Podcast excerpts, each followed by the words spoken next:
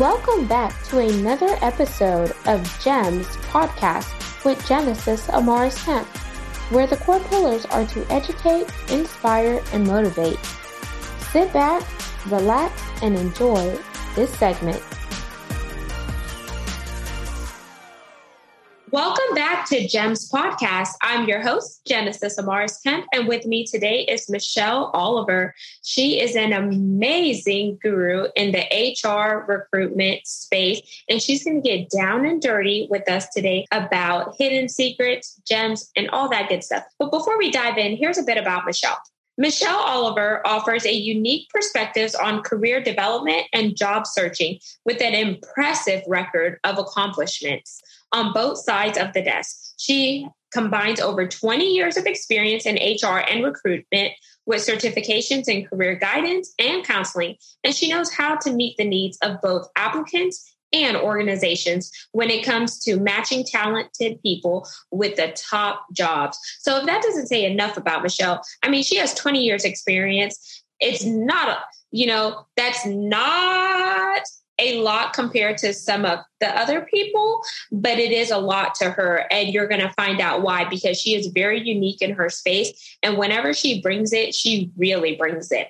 And as a regular contributor to trusted sources for industry knowledge, including the New York Times, recruitment.com, and Refinery 29, Michelle is a dynamic thought leader and instrument of change in the talent acquisition field. So, without further ado, I want to welcome Michelle Oliver to share more about what she does, as well as give us some fun facts of who she is. Hey, Janice, it's nice. Thanks for having me. Quick clarification my last name is Olivier. It's not Oliver, but that's all right. it happens all the time. Thank you so much. And I do apologize. So, Olivier. That's okay. That's okay. That's okay. I've been a recruiter for a very long time. Um, I was on the beta test for LinkedIn back when it was originally launched. So, it's definitely an industry I know. I've worked kind of across sectors, I've done a bit of everything. And then obviously, I've also worked in the HR field as well. So I am here to answer uh, whatever you want to know and give you as much of my insider knowledge as, as I possibly can. So let's do it. awesome sauce. And so, Michelle, before you started your own company, um, what was your background like and what led you to starting your own company? Did you just get tired of, you know, the corporate life or being in a box or what did that look like for you? So I lived and worked in the UK for 10 and a half years. And I've also worked over here. Last time I worked for somebody else, I was director of talent acquisition for the YMCA. And I left because I made babies and I am not good at work life balance. It's some self awareness that I have. So, my version of working part time was taking 80 hours down to 50. My husband disagreed, as did my medical provider. So I stepped back to make my adorable children. And then I tried to be a stay at home mom, and I was very bad at that. So I went back to doing things I'm good at. I think, like a lot of women, I spent most of my career being told I was too much. I got told things like, I mean, you're so competent, but you're just not that, you know, nice. No, I am not. I'm not interested in being nice. I'm not interested in your potlucks. I'm not interested in going, you know, all of those types of things. And it was really frustrating and I heard it so many times, and I know other women do as well. And I just decided that I didn't want to go back to that. I didn't want to go back to apologizing for being me. I didn't want to go back to trying to conform to what the male dominated tech sector thought a woman in technology or a woman in business should look like. Um, and so I got together with some other smart, strong women, and here we are. That's amazing. And tell us how you came up with the name of your business. It's my last name is Olivier. My husband's last name is Hampson. So O N H. Olivier and Hampson. Mm-hmm. So easy peasy, uh, O N H. It's me and him. And then, so whenever you left the corporate space and you started on your own and you really just jump started there, what was the hardest thing that you endured? And then what was the easiest? And you'll find out why this is important. No, sure. So I would say that the hardest thing was where do you start?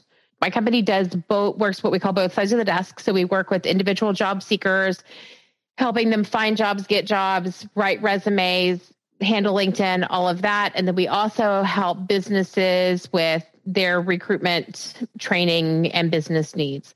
And that's a lot all at once. And so, where the heck do you start with that? Was really hard. So, we chose to start with the B2C work, so helping individual job seekers. And then again, like we could tell you all of the reasons that you shouldn't use other resume writers. There are some that are great that aren't us, don't get me wrong, but there's a lot of them out there that you should never give your money to. But knowing that and knowing how to get to tell other people that and being able to have a voice that gets heard was really, really difficult. And so we tried a bunch of stuff. A bunch of it didn't work. So much of it didn't work, Genesis. And then we tried some things, and some things became passion projects. So, like my podcast, which you were delightful enough to be on with me, which was great. But so those things have worked and other stuff like I, you know, position myself to be a bit of a LinkedIn influencer. So I get, you know, my posts these days get between, you know, 50 and 200,000 views per post. So we get a lot of people who are like, "Hey, you said something sassy and smart. I want to come work with you." Great. So those things have worked really kind of well, but it just takes time and I'm not a naturally patient person. So having to like take time to have that happen in the first few months was was probably difficult as well. And I like how you talked about the hard things because in life, we're always going to go through hard situations. And sometimes when you are stepping out of a box that is familiar into something that is unfamiliar, it stretches you. But then while it's stretching you, it teaches you more about your personal capabilities, what you're willing to accept, what you're not willing to accept. And you're also growing personally as well as professionally. And I like how you talked about the start ugly because not everything that you try in the beginning is going to work, but it doesn't mean that you can't circle back to it and perfect it. And I like that ONH is full service because you're helping those that are interested in getting back into the work field. And you're also have helping corporations that are interested in seeking the right talent. But you know, one thing that I hate is the ATS system because it looks for certain keywords, which is, oh, and ATS is the automatic tracking system, for you listeners and viewers. And me having applied for various jobs where I knew that I met the qualifications, but not even to get a call back or not even to get my resume selected. And I'm like, man, are you hiring me based on the keywords or do you want to bring me in to get to know who I am, what I have to offer, and how I could be an asset to your corporations? And a lot, I feel like a lot of times people get hung up with the ATS system. Can you talk about that, or do you agree sure. or disagree? I disagree with some of it, and I agree with some of it. So, first of all, it's not it's not the automatic tracking system; it's the applicant tracking system, and all an ATS is is just that is an overarching term that refers to the databases that hold them.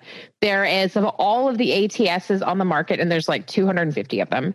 The only one that I know of, or that any of my colleagues, and I know kind of a lot of recruiters, have heard of that actually screens out people in the process that you're talking about and that the crappy would be influencers or gurus will tell you they do. There's there's one. Other than that it is actually a real live human being like me who is actually rejecting you. Now what is true about keywords is that when I go to look for somebody, so when I am searching on LinkedIn or Indeed or any of the places where you upload your resume and then recruiters come to find you, when I go to look for you in those places, I'm using a basic Boolean search, which does look for keywords. So keywords are important by all means, but keywords are not why you're getting rejected for roles that you're applying directly for the reason you're getting rejected for those roles in general for most people is that recruiters are exceedingly lazy and we want in the first 10 seconds of looking at your resume we expect it to tell us who you are what you want why we care and if it doesn't we just say no and move on and so that's it so you have 10 seconds to wind up in my maybe pile And if you're not, you're out. Do I want to talk to people and give them a fair shake? Absolutely. But every single person who applies for a job with me is hoping that I'm going to do that for them. Every single person. So if I have a job that is posted and I have 50 applications and I have 20 minutes to go through those 50 applications, every single one of those people is hoping that instead of just looking at their resume and making a, a quick decision, that I'm going to pick up the phone and call them. And that's not reality based. Instead, I go through and everybody that immediately in that 10 seconds winds up in the no pile just gets a no. Now they do actually get a no email from me because I'm not a jerk recruiter who ghosts people, but they get a no. And then I spend more time with the other people. And those people are the ones that I do talk to. And I'm like, hey, there's a shade of gray here. I don't understand. Talk to me about this. What I will tell you about that, Genesis, is that I have literally had candidates shout at me. I have been screamed at four times in the last month by candidates who said to me, Why are you even calling me if that's a problem? Because I had question, friend, because I was trying to give you the benefit of the doubt. I thought maybe I was reading something wrong. So rather than me making assumptions, I was trying to help a friend out. But okay. Now I am just hard headed enough that I don't care, right? I've been doing this so long. You can yell at me. That's you having your day. That's not on me. But think about other recruiters, especially when they're newer to the industry.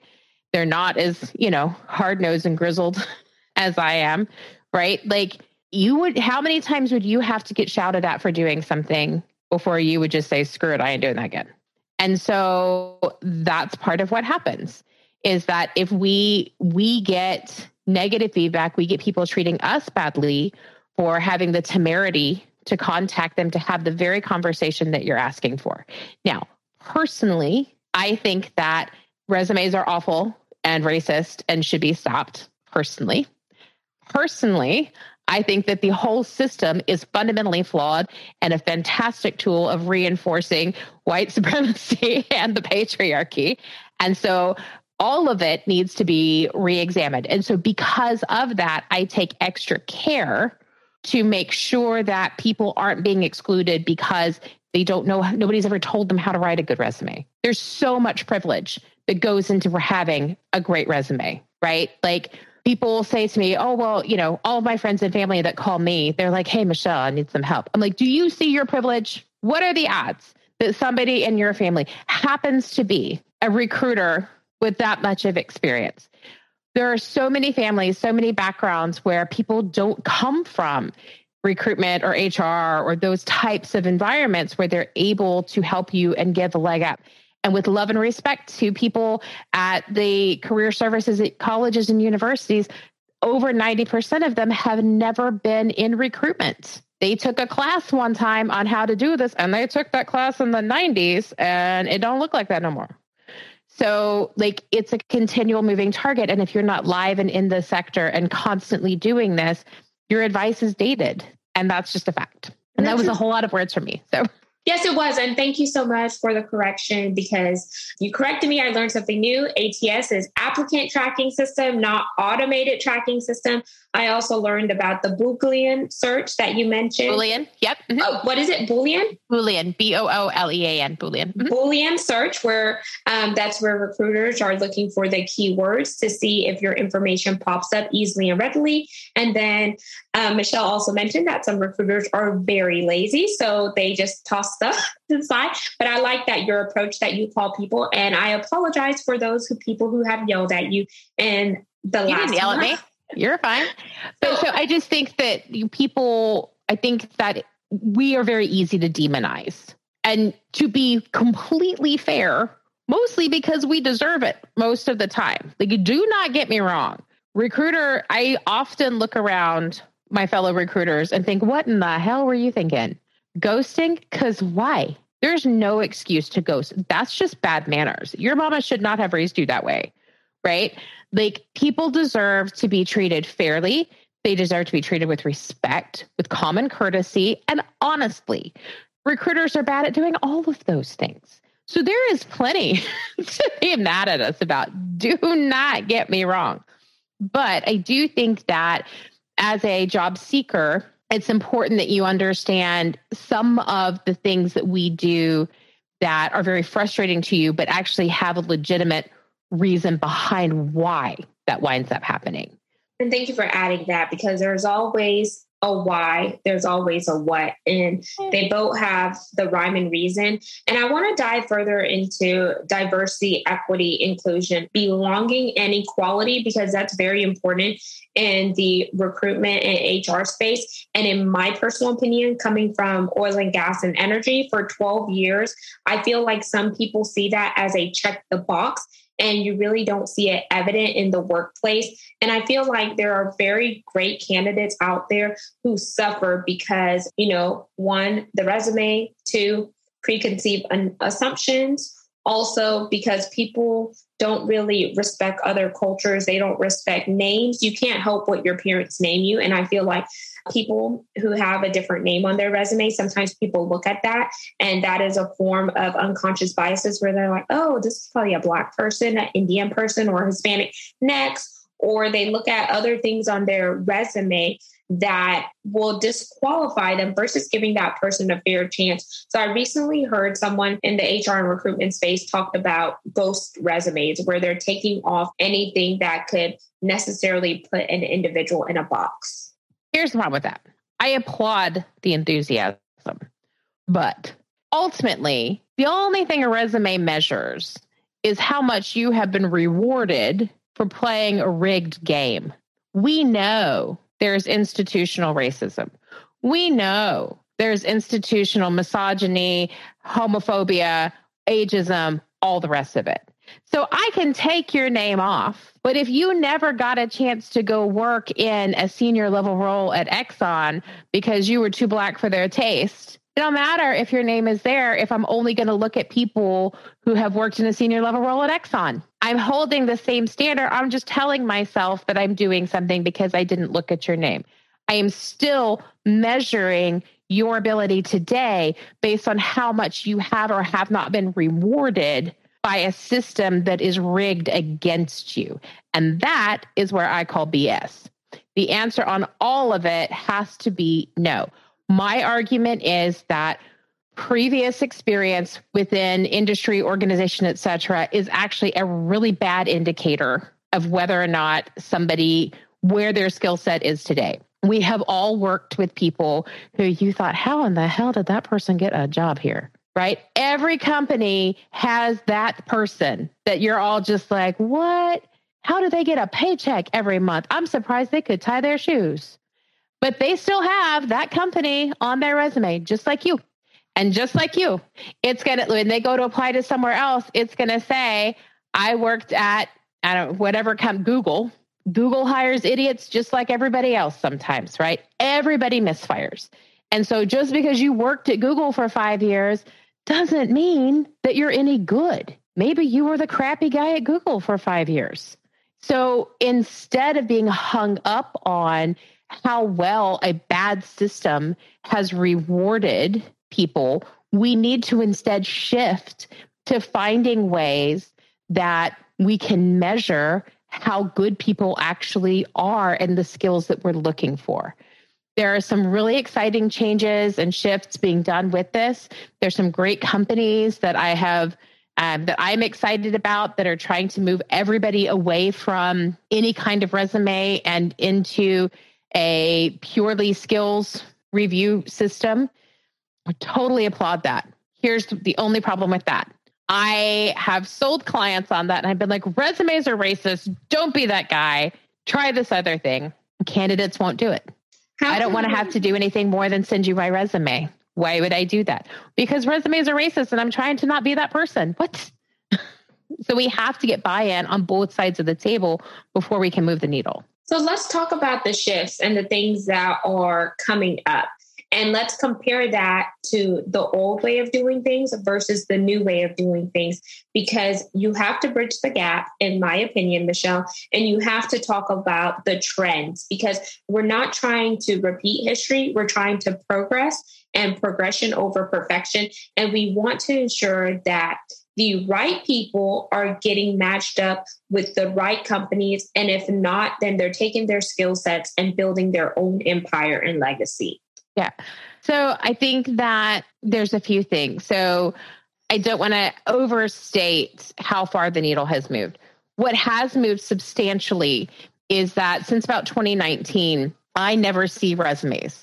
The only time I see a resume is if somebody has directly applied for a position that I'm recruiting to. So if you go to the company website and you apply there, it will make you upload your resume. And then, yes, I will see your resume.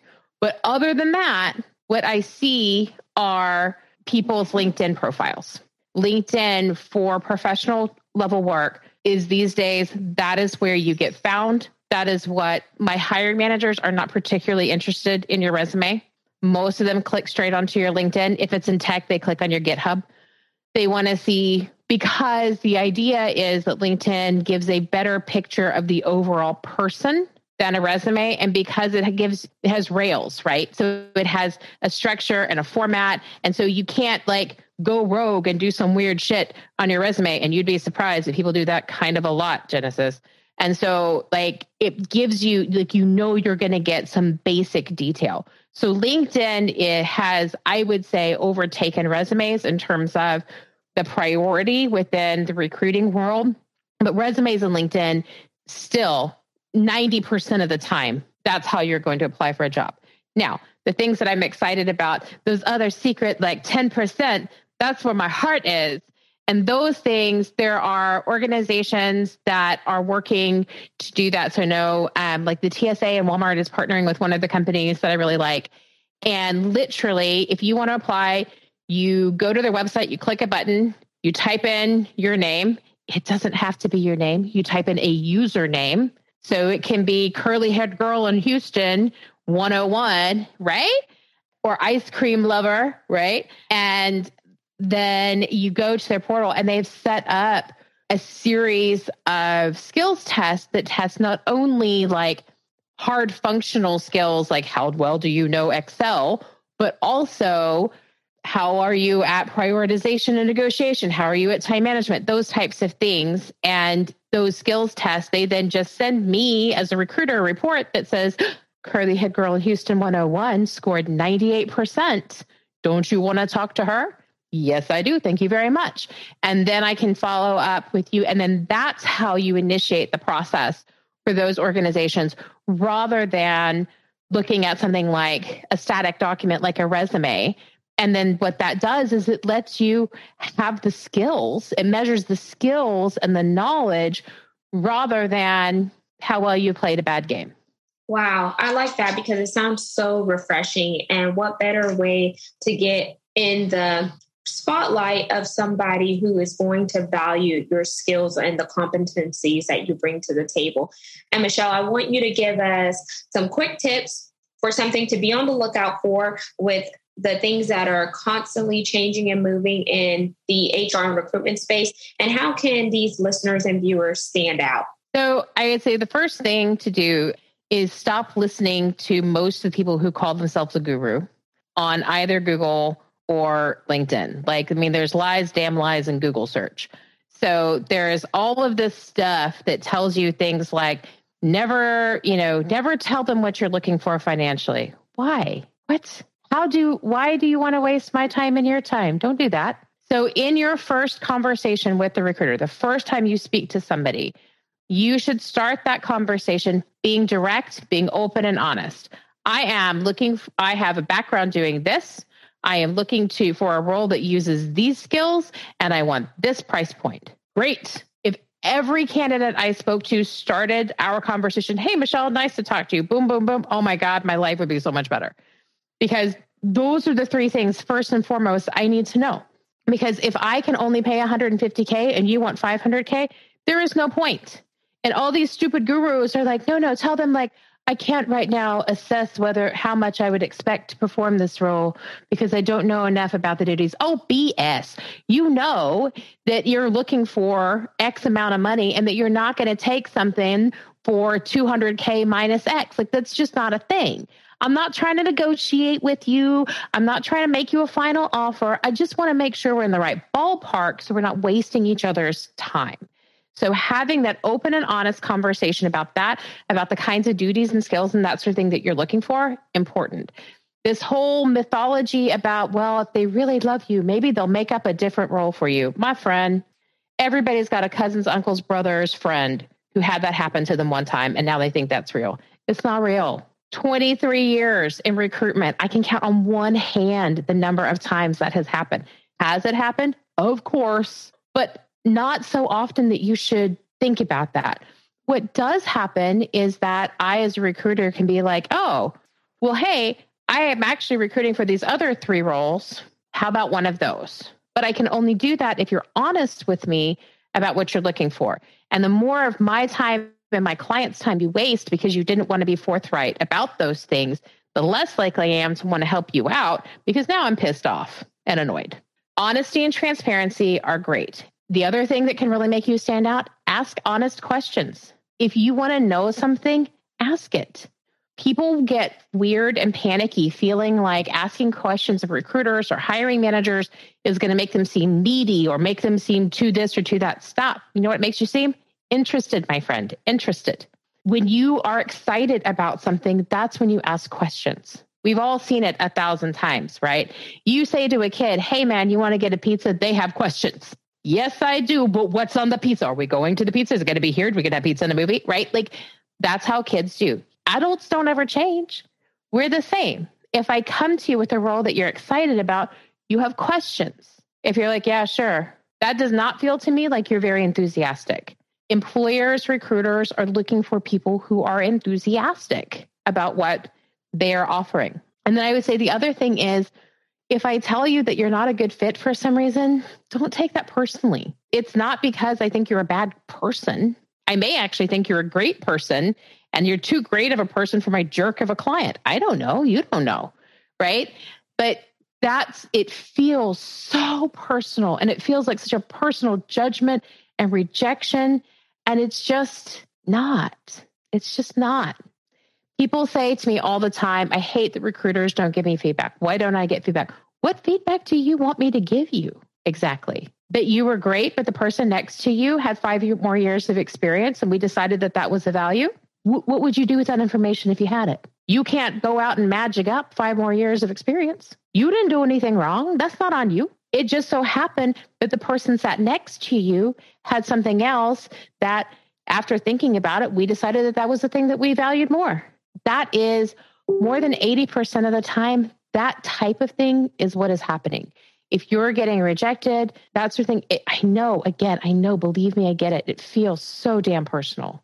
But most of the time, the truth is it's not. That there wasn't something magical you could have said or done to have been better, to be good enough that I would have hired you, or that the hiring manager would have done. It had nothing to do with you. It had the person, everything to do with the person they talked to later. So I always say to people, you know, if you get rejected, just assume that the boss's nephew needed a job and they gave it to him because you might as well. It's as likely as anything else. So I think in terms of standing out, having that kind of collaborative attitude throughout the process, the kind of realistic expectation that, hey, man, this seems really cool and I'm interested. I have some questions. Let's do this but I'm not going to be offended and I'm not going to make it weird if I'm not the droid you're looking for. Candidates that behave that way are the candidates that stand out to me that I want to A, I want to have their back and advocate for them through the process. And if this process doesn't work out, I, those are the ones that I'm going to remember and advocate for in a different process on a different day. Wow, those are some amazing gems that you just dropped there, Michelle. And now I want you to tell the listeners and viewers how they could connect with you on social media, LinkedIn, and your company website. Well, I feel like you did a great job of that, Genesis. Those are the places to connect with me. So I would say um, I am always on LinkedIn. Um, I'm sure you'll put in the show notes my LinkedIn. Please feel free to send me a request. I accept all requests. And then you know, unaccept uh, spam. so feel free to send them over. And then our company website is just onhconsulting.com and all of our services and everything are there. We do free resume reviews. So if you just need somebody to look at your resume and tell you if that's your problem, we'll do that for free. And if you, and we'll take, you know, 15 minutes of our time to tell you how to fix it. And if that's good enough for you, cool, no charge. We try to be as helpful as possible. If you want me to fix your stuff for you, now I got to charge you. Talk is cheap. So you can have all of that you want.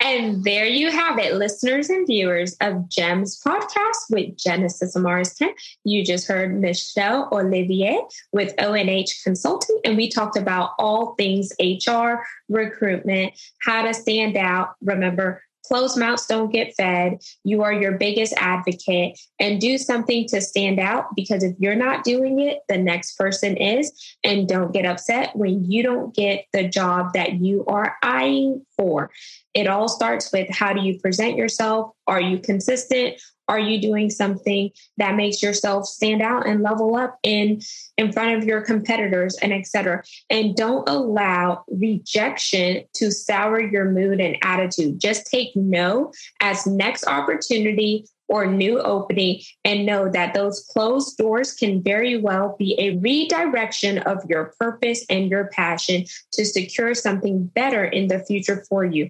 Not all closed doors are a bad thing, but they actually set you apart and they actually put you in a place where you will be more susceptible to achieving something that you ultimately wanted. Because in life, we don't always get what we want, but we get what we need in the season that we're in. So let that marinate. And until we chat next time, peace, love, and lots of blessings. Have yourself an amazing day. And don't forget to like, comment, share, and subscribe to the podcast and our YouTube channel, Gems with Genesis Amaris Kemp. Be blessed. Thank you for listening to another segment of Gems podcast. Hope you enjoyed this recording. Make sure you like, comment, share, and subscribe to Gems podcast on your audio platform as well as our YouTube channel, Gems with Genesis Amaris Kemp.